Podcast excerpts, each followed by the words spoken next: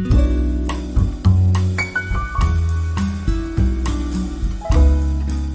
people of tomorrow Kembali lagi dengan podcast Cili Tamsa 1 episode ke-55 Kenalin, aku Jenes sebagai host dari podcast hari ini Dan aku nggak sendirian nih, karena aku bakal ditemenin sama kelas aku Halo semuanya, aku Reynard dan hari ini aku bakal jadi co-host buat nemenin Janice pada hari ini.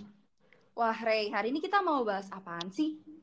Nah, jadi kita mau bahas suatu hal yang sangat informatif nih, apalagi untuk teman-teman yang belum masuk FK, atau mungkin memutuskan mau masuk FK, atau bahkan udah masuk FK kayak kita nih. Wah, seru banget tuh. Aku jadi penasaran deh. Langsung aku spill aja kali ya. So, teman-teman, hari ini kita bakal ngomongin life as a medical student. Pokoknya segala-galanya tentang kehidupan as a medical student. Kayak kayak gimana sih hektiknya? Apa iya anak FK nggak pernah tidur? Apa iya? Nah, tapi sebelum itu, kita nggak bakal ngomong berdua aja nih. Ada satu orang lagi pembicara kita. Aku izin untuk kenalin dulu nih pembicara kita yang super kece dan super insightful. Ada Ci. Amanda Penelope. Hai Ci, tepuk tangan dulu dong.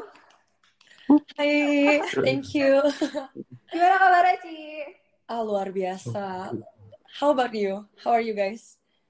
Baik, tapi super hektik ya dengan per- segala pertegasan ini. Betul. Jadi Ci, aku mau kasih brief singkat nih terkait topik yang mau kita bahas pada hari ini. Nah, topik hari ini bakal seru banget karena kita akan ngebahas gimana sih kehidupan di FK, apa sih suka dukanya jadi anak FK, dan kehidupan jadi mahasiswa kura-kura nih, kuliah rapat, kuliah rapat. Nah, tanpa berlama-lama lagi, kita mulai aja ya Ci. Cimanda kan udah semester 4 nih. Kalau bisa didescribe gimana sih kehidupan FK dalam satu kata? Oh, mungkin sebelumnya aku izin kenalin diri aku dulu. Oh iya. Oh iya, oke. Nama aku Amanda Penelope. Aku mahasiswa kedokteran di FKUPH tingkat kedua. Dan tadi ya, kalau misalnya one word to describe kehidupan FK sekarang adalah adaptif. Oke. Oke, lu sih ingat gak sih waktu kayak sebelum masuk FK tuh kira-kira pernah mikir, oh jadi anak FK, anak FK tuh kayak keren, kayak pakai jas lab or something kayak atau kayak apa sih yang bikin Cici tertarik tuh kayak, oke aku maunya FK, kayak nggak mau yang lain, aku maunya FK gitu. Jadi kenapa aku bisa FK harga mati ya? Iya betul. Jadi sebenarnya dari awal itu mungkin dari latar belakang keluargaku. Mamaku tuh dulu dokter dan uh, dia tuh nggak pernah nyuruh nyuruh aku, Hmm. tapi dia lebih uh, secara tidak langsung sih mengarahkan aku. Uh, jadi dari kecil itu aku suka diajak ke bakti sosial. So Hmm. my family ada namanya lintas budaya ministry dan kita pergi ke we do baksos di beberapa daerah di Pulau Jawa. Dan aku tuh masih kecil, aku aku disuruh uh, baca nama pasien dan kasih kasih tongkat ke orang-orang lansia and I feel like I'm like the most important person in the world you know?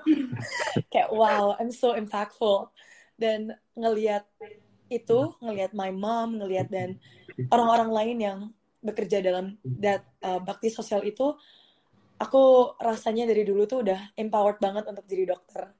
Terlebih aku juga lihat uh, di beberapa daerah itu I feel so uh, grateful. Di Jakarta sendiri the health system is so good dibandingin di daerah-daerah lain and I wish uh, I could improve my nation's health by being a doctor. Mungkin singkatnya itu sih. Wah, oke. Oke, lanjut nih. Kalau suka dukanya Ci masuk FK, apa sih menurut Cimanda? Mungkin dari sukanya dulu deh.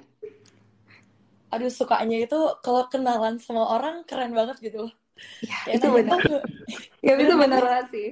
iya kamu sekolah di mana ya anak FK wah like you Yes, get that. Iya, tapi uh, terlebih dari itu, I think one of the what keeps me going selama ini adalah that we are a part of a bigger picture. Jadi uh, apa ya segala kelelahan yang kita alami sekarang ini it's for uh, masa depan ya, it's for the future. So tapi kalau dukanya pastinya ya informasi yang begitu banyak. Yes. Uh, jujur pas di awal I don't know where to start. Uh, feel so overwhelmed, but ya sedikit demi sedikit ya we're getting there. Itu relate banget sih. Nah, ini juga mungkin jadi pertanyaan buat banyak teman-teman di luar sana nih, Ci. termasuk aku juga dulu sih kayak bertanya-tanya kayak gimana sih kalau misalnya masuk FK kadang aku pernah aku awalnya dengar kayak nanti bakalan beli mayat or something kayak pokoknya bakalan ketemu mayat dan uh, ketemu juga kan namanya kadaver. Nah itu gimana sih rasanya Cici pertama kali lihat kadaver? Hmm, so aku orangnya sangat imajinatif ya.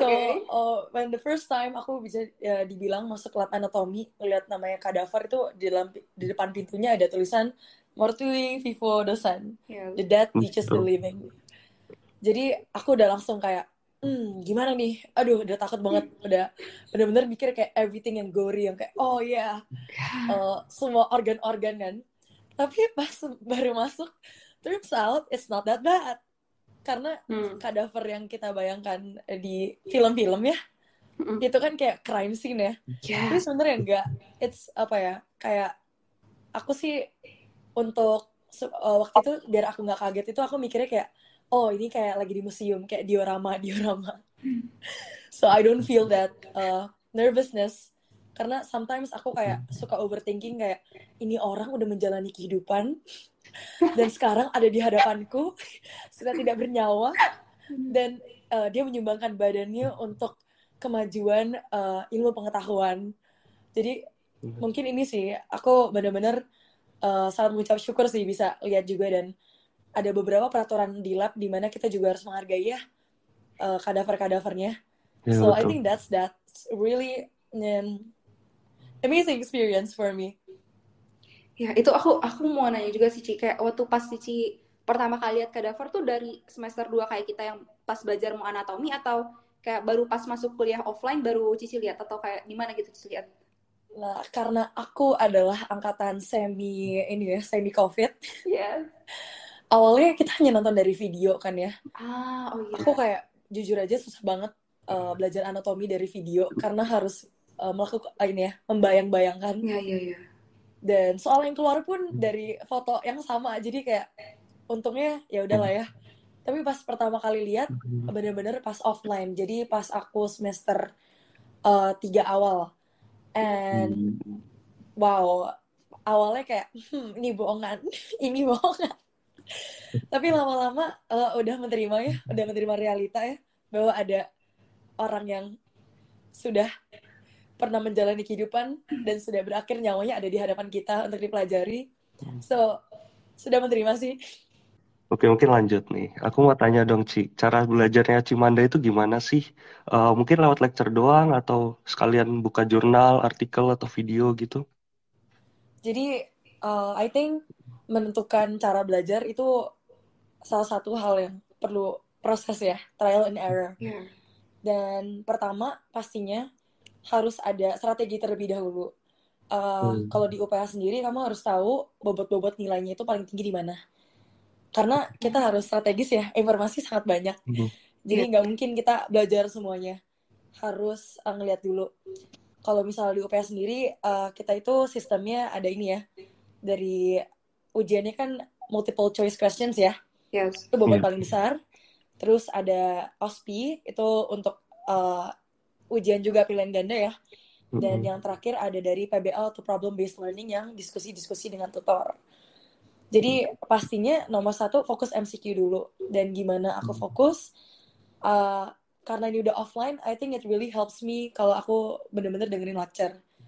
Aku sendiri berusaha ini ya menemukan waktu menemu, uh, menemukan cara belajar yang benar itu memakan waktu ya aku coba nyatet pakai iPad atau pakai catatan ternyata capek duluan. Yeah. Jadi sejauh ini I think uh, what fits me the most is uh, nyatet di Google Doc. So beforehand aku udah baca-baca PPT dulu sebelum lecture dimulai, and then I setelah uh, dok dosennya mengajar aku tambahin the notes dan pas pulang aku tinggal ini aja uh, review the notes and nanti untuk ke depannya kalau udah mau deket-deket ujian aku baru review lagi jadi nggak kosong-kosong banget ah iya oh, iya mungkin aku Itu mau nanya nih buat yang ini ya oh. hmm? Ya. Mungkin aku mau nanya nih, Ci. Sering nggak sih kayak soal yang muncul di MCQ padahal nggak pernah muncul di lecture gitu? Sering banget. Ini, uh, I think karena tadi ya, informasi sangat banyak. Dan lecture nah. sebenarnya nggak mencakup seluruhnya. pasti akhir-akhirnya harus belajar sendiri. uh, pastinya eh, nggak uh, jauh-jauh sih dari buku-buku kitab ya, Sherwood, Tortor, dan sebagainya. Oh iya. Nah mungkin ini masih nyambung sama pertanyaannya Ray tadi. Kayak ada nggak sih Ci buat uh, tips uh, selain Cici uh, nulis di Gdocs gitu? Kayak uh, Cici pernah kayak lebih nyaman cara belajarnya tuh diajarin temen kah atau kayak aku benar-benar butuhnya sendiri kayak sepi benar-benar kayak atau gimana Cici? Hmm. So aku ternyata baru menemukan uh, cara belajarku adalah ternyata aku lebih suka ngajarin orang. Ah. Oh. Jadi I make sure untuk uh, ngertiin materiku uh, secara pribadi dulu. Aku latihan hmm. ngajarin, and then like, I actually teach them. And di situ I think ada namanya it's called the Feynman, Feynman technique jadi semakin kalau misalnya kamu bisa ngajarin orang it means that you understand the concept so it really helps me terlebih tentang anatomi uh, jadi one of the things how I tackle anatomy is sendiri dan aku coba jelasin ke orang lain. And then I ask them do they understand or not? Kalau enggak aku belajar lagi. Tapi ini sih uh, meskipun kelihatannya kayak gampang ya cara hmm. belajarnya tapi emang penerapannya susah karena waktu ya. Iya betul uh, waktunya that's why kayak kalau misalnya ada lecture bener-bener memaksimalkan uh, waktu kalian semaksimal mungkin. Jadi uh, bener-bener serius kalau lagi diajarin. Karena kalau misalnya kita nggak dengerin nih misalnya satu hari full lecture and then we don't listen kita nggak fokus itu pulangnya nanti belajar ulang lagi which uh, takes more time. And hmm. time is money kalau di FK ya. Iya itu benar uh, apa ya? You procrastinate dikit aja hanya nunda pekerjaan dikit aja tiba-tiba minggunya itu udah numpuk banyak banget and then tiba-tiba ujian iya benar oke okay, so I think that's that oke okay. Ya mungkin aku mau ngebahas yang tadi di PBL kan sempat dibahas ya. Mm -mm. Nah di dalam PBL itu kan biasanya ada LO sama WO nih. Mm-mm. Nah, aku mau minta tips dong, Ci. Gimana sih ngerjain LOWO yang cepet dan benar gitu? Ya, itu ada web. perlu banget nah, gitu. Kayak, bisa ada web kah atau channel YouTube yang bisa Cici rekomendasiin atau apa gitu? So tadi ya, LO kan learning objectives and OWO weekly objectives. Sebenarnya tergantung kepada tutor masing-masing. Uh, pertama, in case you guys kayak teman-teman yang di sana uh, belum tahu kalau ada namanya sistem rekomendasi ya dan itu berdasarkan tutornya masing-masing. So first, aku setiap kali ada blog baru, I make sure to know my environment. Aku tahu dulu hmm. tutornya kayak gimana, kecenderungannya, lingkungannya, dan teman-temannya bagaimana. Karena jujur aja, itu sangat menentukan uh, ke depannya diskusinya itu arahnya ke mana. Dan yang kedua, untuk LO dan WO sebenarnya aku ngelihat PBL itu as in kan kasus ya dikasih kasus yep uh, you discuss with your friends to in order to uh, get a solution. Ini gimana sih cara yang terbaik buat nyembuhin orang ini? Jadi hmm. pertama mindsetnya dibenerin dulu. Kita bayangin bahwa ini nih beneran kasus beneran. Ini ada pasien datang dengan keluhan ini di depan kamu, kamu harus ngapain? So hmm. jadi anggapan itu pasti nggak bakal berat karena orientasi selalu masa depan. Kayak gue kalau ada pasien di depan kayak gini, gue harus apa dan apa ya? Kamu jadi lebih niat kerjainnya hmm. karena uh, you hmm. understand the stakes are high nanti kalau misalnya ada kayak gini gue uh, gue harus uh, ngerti ini biar nanti ke depannya uh, prognosisnya bisa bagus. Dan itu sih ya itu pertama hmm. mindset dulu. Dan untuk LO dan WO ya emang sebenarnya gak ada jalan pintas. Semuanya apa ya ada baiknya udah diarahkan dan itu pastinya nggak mungkin buat LO dan WO yang diberikan nggak buat nambah-nambahin pekerjaan nggak. Tapi I think it really uh, mau highlight hal-hal yang mau ditekankan dalam kasus ini. Jadi hmm. pastinya sumber-sumber dari buku-buku ternama ya yang tadi udah disebutin pasti hmm. uh, buku itu nomor satu kalau misalnya buku mungkin biasanya yang jurnal-jurnal yang kayak NCBI dan teman-temannya yeah. dan kalau YouTube jujur aku biasanya pakai untuk kasih aku gambaran uh, gambaran an overview gambaran oh. besar. Jadi misalnya nih, aku baru masuk week, aku sekarang lagi di week uh, tiga kit nih, jadi belajar tentang ginjal oh. kan ya. Jadi aku I make sure untuk tahu dulu oh ini temanya lagi belajar apa, WO-nya arahnya ke mana. And biasanya di hari Senin atau sebelum hari Senin aku udah nonton-nonton di YouTube dengan tema yang sama kayak misalnya osmosis atau lecturio and kan kebanyakan apa ya the internet is really such a wonderful source uh, mungkin nanti I'll send you all the links yang Kak Armando Hasidu Wow. Thank you. and like even uh, if you guys know there are so many resources di mana kayak kan kalau untuk buku-buku susah carinya ya Iya, iya. Ya. and aku ada dulu tuh andalannya Z Library ya tapi I don't know itu kayak tiba-tiba close down Ah, Jadi uh, sekarang aku biasanya kayak di internet tuh ada yang jualan gitu kayak drive seluruh ebook.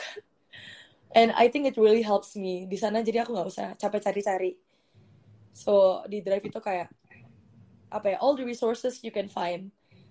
And sebagai uh, anak FK sekarang di zaman teknologi yang maju ya, I think it will be a waste kalau kita nggak pakai hal-hal seperti itu. Jadi mungkin itu sih jadi pertama mungkin uh, mindsetnya dulu biar semangat kerjain LOWO-nya. Dan yang kedua uh, inget uh, orientasi buat masa depan. Ini ke depannya mau dipakai buat kamu sebagai dokter dan LOWO itu sebenarnya hanya mau menunjukkan apa sih yang penting untuk ke depannya. Jadi nggak ada jalan pintas ya, Ray sama Jenis. Oke. Ah, Oke. Kan di uh, kuliahan juga pasti di setiap jurusan pasti ada yang namanya organisasi kemahasiswaan kan ya, Ci ya. Mm-mm. Nah, as ya kita sama-sama istilahnya kayak ya dalam tanda kutip double agent lah ya. Kayak double agent tuh kayak eh, ya bisa eh, ngikutinnya tuh lebih dari satu organisasi nih, Ci. Pasti ya yang namanya kata capek tuh udah kayak ya makanan sehari-hari kali ya karena udah ini banget ya. Eh, Mm-mm. itu gimana sih Ci cara kita tuh bisa aktif di keduanya tuh kayak nggak kayak yang dalam tanda kutip mati di se- salah satu pihak aja gitu kayak biarin aja gitu. Jadi uh, pertama uh, kamu aku juga mau mungkin mau cerita dikit kayak kenapa aku bisa milih uh, various organizations di university. Uh, nomor satu harus tahu kapasitas diri masing-masing. Kan nomor satu tuh FK. Kita uh, masuk kuliah uh, di UPH pengen jadi dokter kan ya. Ya. Bukan jadi anak ormawa, jangan bukan jadi anak organisasi. Jadi nomor satu itu dulu. Kalau udah nyaman, udah dapat nih temponya, kayaknya bisa nih. Eh, nomor dua harus eh, menentukan tujuan orientasi kamu ke depannya gimana. Eh, alasan aku join organisasi adalah karena aku suka banget komunitas. Ya. Uh, one of my biggest dreams is uh, to work in a big organizations like UN, like WHO, and I want to be a policy maker. Aku pengen jadi stakeholder yang buat kebijakan karena aku ngerasa that's like the biggest impact yang uh, aku bisa berikan sebagai manusia ya ke negara suatu negara. Dan di situ jadi pertama aku ada udah ada tujuan. Oleh karena itu aku perlu pengalaman kan ya. Jadi uh, aku I'm a part of AMSA ya di divisi M&D Membership and Development and I'm really happy karena I I learn a lot uh, in organizations especially in people management.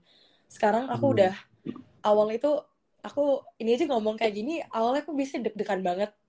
Tapi sekarang benar-benar santai and rasanya kayak lagi ngobrol bareng ya, bareng temen. Iya, iya. So that's uh, public speaking, Pak. Itu sangat membantu. Dan yang kedua, aku juga milih karena aku sangat tertarik dengan aktivitas-aktivitas yang uh, dibuat. Aku merasa mahasiswa kedokteran itu awalnya kayak apa sih yang bisa dilakuin gitu loh. Kita kan hanya anak FK doang. Sebenarnya emang dampak kita buat negara tuh apa? And I think aku mau I just want to show you guys that uh, seberapa kecil atau besar peran kamu sebagai mahasiswa FK itu pasti ada impact-nya. And apa ya, selalu a- ada sense of purpose-nya. Jadi setiap kali kita ikut, aku my mindset itu setiap kali aku melakukan aktivitas, setiap pekerjaan yang aku kerjain, I always do my best karena I want uh, orang-orang di sana di sekitarku untuk uh, merasakan impact yang aku berikan lewat aktivitas ini. Jadi, uh, and I think organisasi is a perfect platform for us to learn, to collaborate, and even to advocate uh, issues, uh, yang isu-isu yang beredar selama ini yang terjadi di uh, komunitas di sekitar kita. Misalnya kayak contohnya ada salah satu acara AMSA yang hipertensi ya. Hmm, It's ya. a really apa ya bahkan jalan jauh-jauh ke orang ke orang tua masing-masing aja. Kadang-kadang mereka tuh nggak peduli kayak ah tensi palingan hanya minum obat and they don't understand the risk behind hyper hypertension. And that's that you know edukasi dan uh, meningkatkan kesadaran masyarakat itu juga salah satu peran dari mahasiswa kedokteran. Apalagi kita yang menjadi uh, dokter di masa depan. Tapi lebih dari itu bahkan kita bisa advokasi sampai ke pemerintah. Jadi kita uh, jangan pernah kecil hati jangan pernah ngerasa kayak oh kita hanya apa ya debu. Tapi apa ya what we do ke depannya uh, as a young generation nanti ke depannya kita bakal uh, bawa negara ini ke depannya. Jadi jangan pernah skalanya ini mikirin hanya buat diri kamu sendiri tapi mikirin skala besar. Jadi dream big. Aku selalu ingat uh, quotesnya Soekarno apa uh, tinggi bermimpilah uh, setinggi uh, langit uh, dan uh, kamu akan jatuh di antara bintang-bintang. Jadi nggak hmm. usah nggak masalah. You don't need to be afraid of having your wildest dream. Misalnya, uh, hmm. Janus, kamu what is your wildest dream? Aduh, pengen dokter SPJP sih. Oh, dokter SPJP.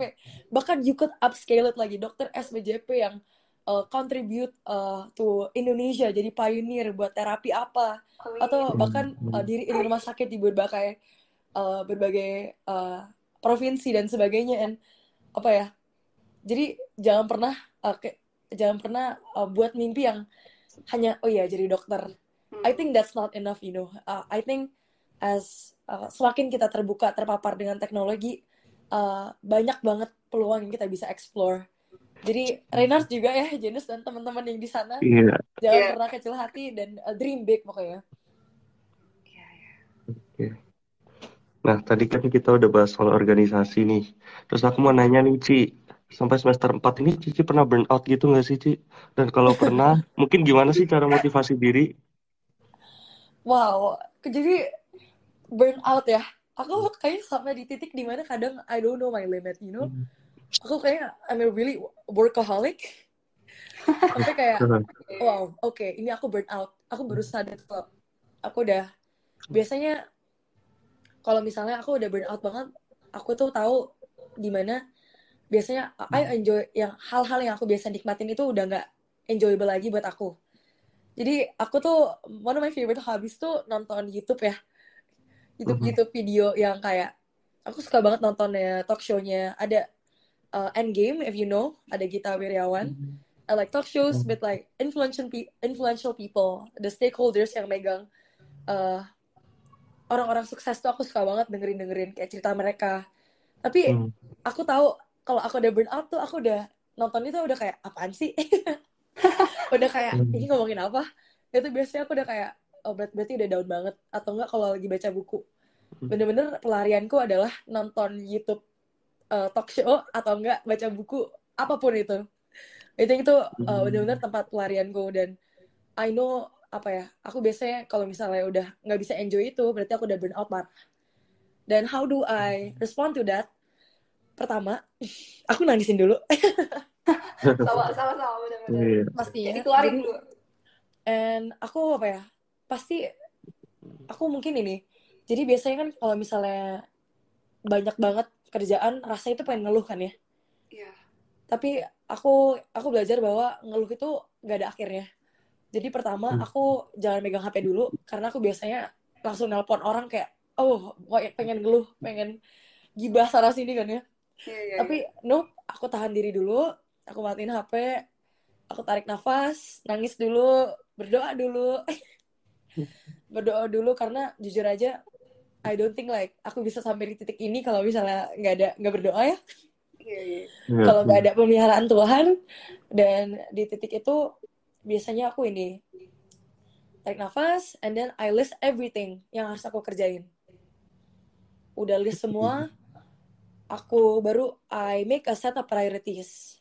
Dan I know it hurts you know kayak ngelihat banyak banget ya ampun nggak digaji. Nggak dikasih iya, imbalan nggak dikasih apa-apa tapi uh, aku balik lagi. Apa ya motivasi itu ini motiv motivasi tuh naik turun, tapi disiplin enggak. Jadi Hmm. aku selalu ngingetin diri aku bahwa Manda, ini pilihan lo. Eh, ini tanggung jawab lo udah milih eh, banyak organisasi. Ini pilihan lo, lo milih FK. Jadi lo harus tanggung jawab. so, in order to do that, dan aku selalu kayak eh, inget kayak nggak ada di dunia ini yang di luar kemampuan eh, yang Tuhan kasih. Jadi kayak pastinya tuh apa pun yang Tuhan kasih tuh nggak bakal lewatin kemampuan kamu. Jadi itu yang aku selalu pegang sih. Pas di titik-titik mau pecah, eh, ingat aja tenang nih di titik-titik di titik-titik ini nih kita lagi diuji. Dan kalau misalnya kamu bisa lewatin itu, eh, percayalah hal-hal besar bakal datang ke kamu. Kalau kamu bisa lewatin ini, pastinya more, more bigger things will, more opportunities will be open for you. Jadi eh, mungkin kelihatannya kayak tantangan besar, tapi selalu ingat bahwa one day at a time ya, satu-satu. Don't get overwhelmed. You gotta be your biggest fan. Eh, kita apa ya nggak boleh eh, jangan sebenarnya jangan pernah merendahkan diri you gotta kamu harus kayak nggak ini eh, you can do it apa ya aku selalu percaya kayak di titik-titik aku rendah misalnya aku lagi sedih banget nih aduh banyak banget kerjaannya tapi aku biasanya berdoa kayak Tuhan aku mau menikmati kesedihanku ini karena kapan lagi aku sedih nanti nanti kalau aku udah sukses kalau aku hidup kan berputar ya Iya, iya. ini kita capek-capek belajar nanti ke depannya kita udah jadi dokter misalnya Janus jadi SPJP Renat mau jadi apa Ren? Eh, jujur kalau itu aku belum tahu sih, Ci. Ya, nanti kita tunggu ya. Iya. jangan selanjutnya. Setelah nanti dok, eh, Janus udah jadi SPJP nanti nanti kamu pikir kayak iya ya dulu aku kerjain LOWO setengah mati tapi sekarang udah udah jadi, udah jadi spesialis loh. So that's like salah aku yang selalu pikirin itu kayak tenang aja hidup berputar kok. Ini capeknya nggak bakal sesaat. Aku one day I'm going to travel the world I'm going to make I'm going to make an impact and uh, apa ya uh, semuanya bakal it, it will all get better soon so itu yang selalu yang aku bilang sih dalam pikiranku Oke. Oh my God. Aku agak-agak sangat-sangat termotivasi ya. Kayak super-super. Ah, iya juga ya. Kayak, iya juga ya. Nih. Kayak, pokoknya thank you banget udah nyadarin aku kayak, udah kayak, oh iya juga. Kayak, wah, aku sangat-sangat speechless sih. Pokoknya topik pembahasan kita tuh seru banget hari ini dan super insightful Ci. Mungkin uh, sebagai penutup nih, Cici ada kayak saran atau nasihat atau masukan buat teman-teman yang mungkin yang mau masuk FK atau kayak kita yang udah nyebur ke FK. mungkin uh, one thing for sure aku mau teman-teman yang di sana yang lagi bingung mau ambil apa. Dan yang udah bakal nyemplung anak FK untuk nikmatin naik dan turunnya. Apa ya di Mhm. saat-saat lagi capek di saat-saat rendah bahkan di saat-saat lagi seneng-seneng juga apa ya enjoy every feeling. Karena hal itu nggak bisa balik lagi. I think uh, pengalaman di FK waktu yang kita udah invest our time and energy untuk segala apa pun dalam hidup kita nggak ada gunanya kalau nggak kita nikmatin. Karena aku percaya uh, berkat sesungguhnya itu bukan materi bukan dapat penghargaan atau apa tapi karunia untuk menikmati. Jadi if you guys could enjoy every feeling apa ya dari happiness dari sadness dari semuanya I think itu udah itu apa ya udah satu paket itu hidup yang penuh dengan berkat menurut aku. Oh, oke. Nah, itu itu tadi penutup dari kita ya, Ci. Eh, ya teman-teman, makasih banyak Cimanda karena udah mau diundang di podcast kali ini. Semoga bisa bermanfaat dan sukses ya, Ci, untuk kuliah dan organisasinya. Makasih Ci. Terima kasih, Ci.